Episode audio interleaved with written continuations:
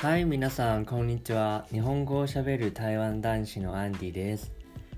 はい、さて今日はちょっと本題に入る前にちょっと雑談をさせてください。えーと皆さんは本を読んでいますか？本を買ったりしますか？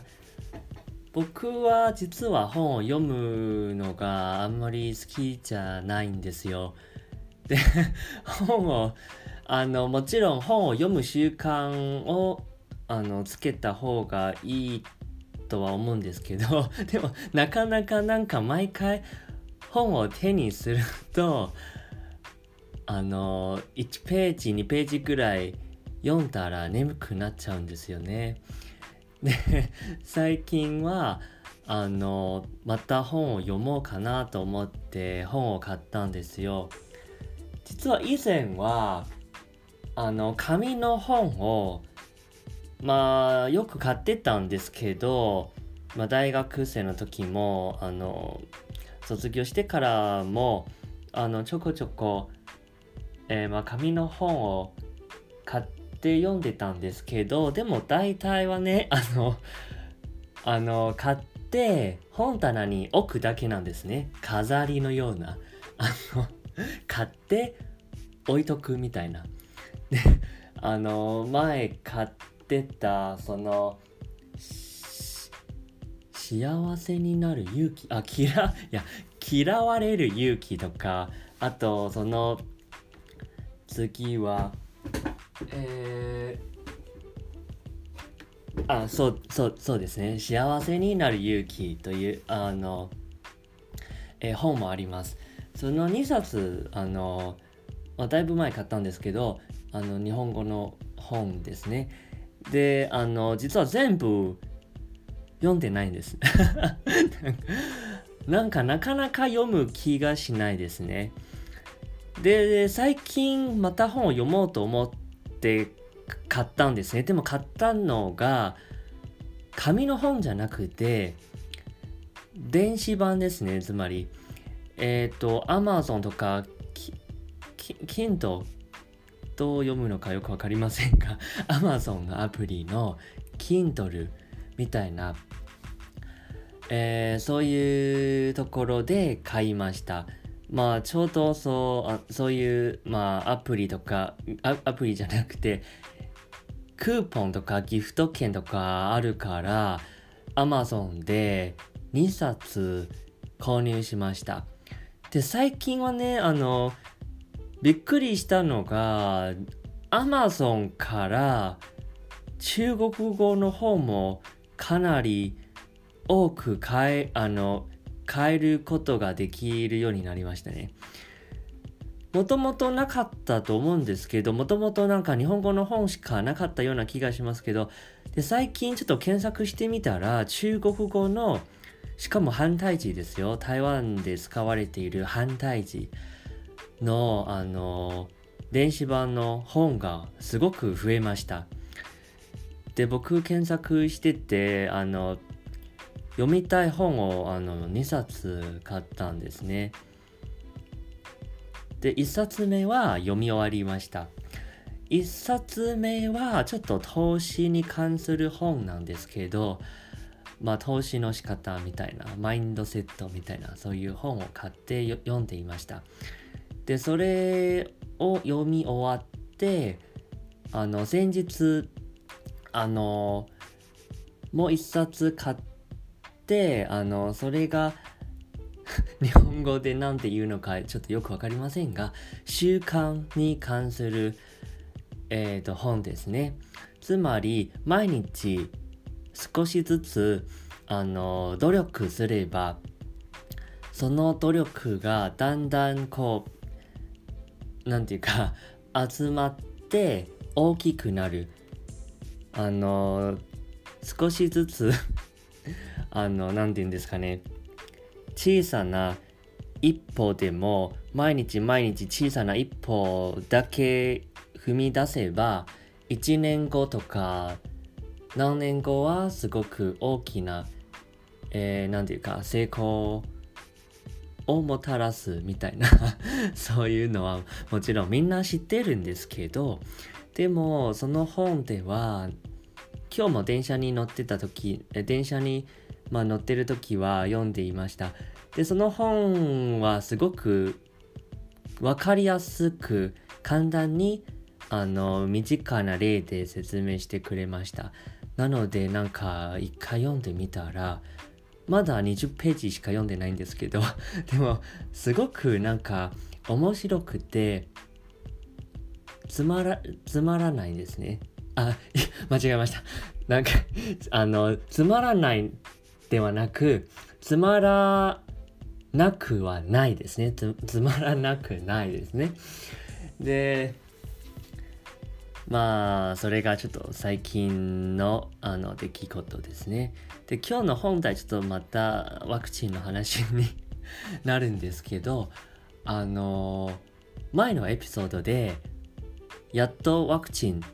あの打てるようになりましたというあのタイトルでしたね、前のエピソードでは。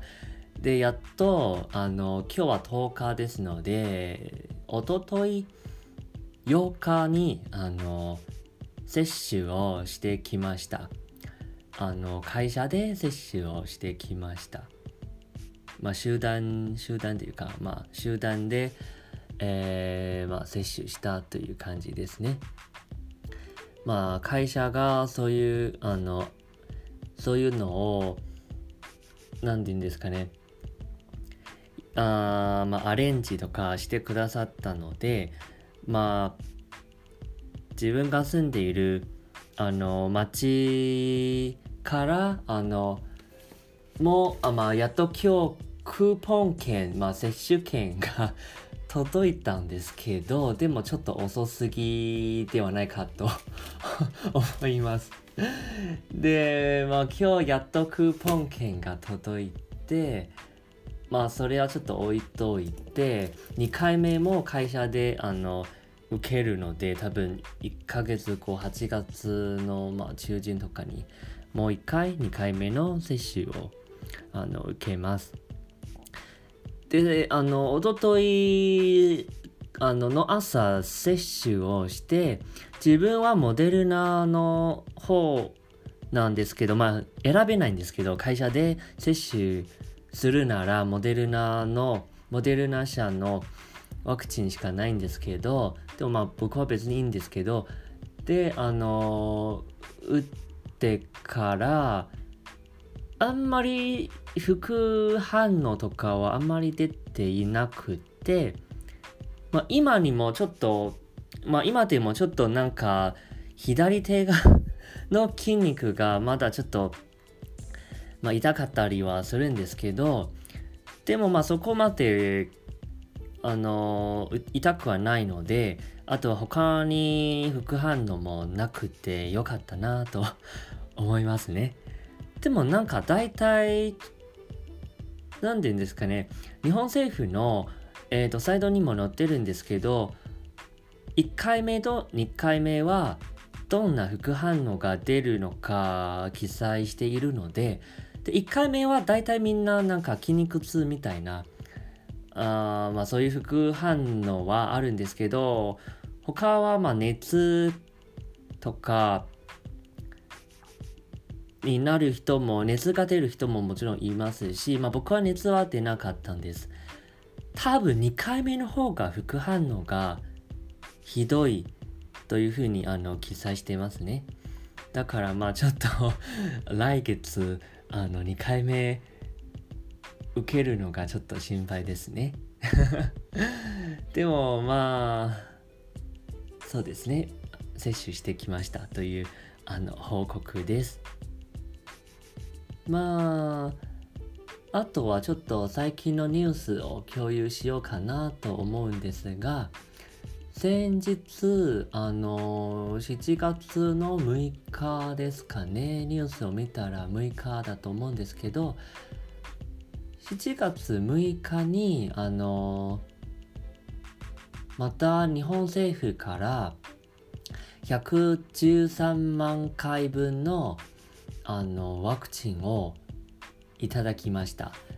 あのアストラゼネカ社のワクチンなんですけど、前もいっかいもらったんですけどね。で、合計ニュースを見たらにかい合計で約にひゃくさんじゅうななまんかいぶんのワクチンをあの日本政府からいただいております。もちろん今台湾国内でもあのどんどんあのワクチン接種を進んでいます。あの僕の周りの友達も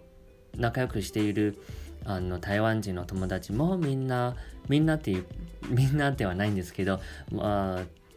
一部の人たちがもうすでにいっかいめの接種が終わり終わ、終わりました。で、まあモデルナのワクチンを受けた人もいますし、あのアストラゼネカ社のワクチンを受けた人もいます。でもやっぱりですね、ワクチンはファイザーとモデルナのワクチンの方が人気があるのでまあ台湾では、他の国はちょっとわからないんですけど、台湾ではそうなんです。だからやっぱり選べるならみんなやっぱりモデルナ社のワクチンがいいというふうに思ってます。だからちょっとバランスがなんていうか、断然にあのモデル、モデルナのワクチンを受ける人が断然に多いですね。ああ、まあちょっと言い方がちょっと間違間違えを間違えたんですけど、あの何て言うんですかね、国台湾国内ではアストラアストラゼネカ社のワクチンの量の方が多いと思いますが、ただみんなやっぱり選べるならモデルナ社の方がいいというふうに思ってますまあそれはちょっとしょうがないですね。あとちょっともう一点僕がなんか日本国内ではみんなあんまりアストラゼネカ社のことを エーゼット とは言わないと思うんですけど、台湾では エーゼット と読みます。まあ、エーゼット は日本語の発音なんですけど、あの台湾人の発音だと エーゼット、 Z は Z というふうに読みます。なので エーゼット っていうのが台湾人の発音ですね。で、アストラゼネカを エーゼット と呼びます。なんかその方が楽なんじゃないですかでもなんか日本国内ではあんまりそういう言い方しないからちょっと毎回なんかアストラゼネカというあのえー、名前を呼ぶあの読むときはすごくあの大変でしたまあそんな感じですね。あともう一個共有したいのが、なんか例えばいっかいめはアストラゼネカ製のワクチンを受けたら、にかいめはあの違う違うというか、ファイザーもしくはモデルナの方を受けたら、なんて言うんですかね、効果がより良いというあの報告というかという研究結果があの出ました。多分イギリスの大学の研究だと思うんですけど、先日ニュースを見たら、あのつまりいっかいめはいっかいめは エーゼット もう諦めました。 エーゼット と呼びます。いっかいめは エーゼット、にかいめはファイザーもしくはモデルナ、その組み合わせの方があのより良いあの保護力っていうか、まあよ効果がより良くなるというあの研究結果が出ました。まあでも僕はいっかいめはモデルナだからにかいめもモデルナを受けないといけないと思うんですけどなんか僕思ったんですけど、いっかいめはモデルナ、にかいめはファイザー、そういうのもありなのかなと思ったら、あの何て言うんですかね、えっと今日届いた接種クーポン、あのクーポン券のあのお知らせの紙に書いているんですけど、いっかいめ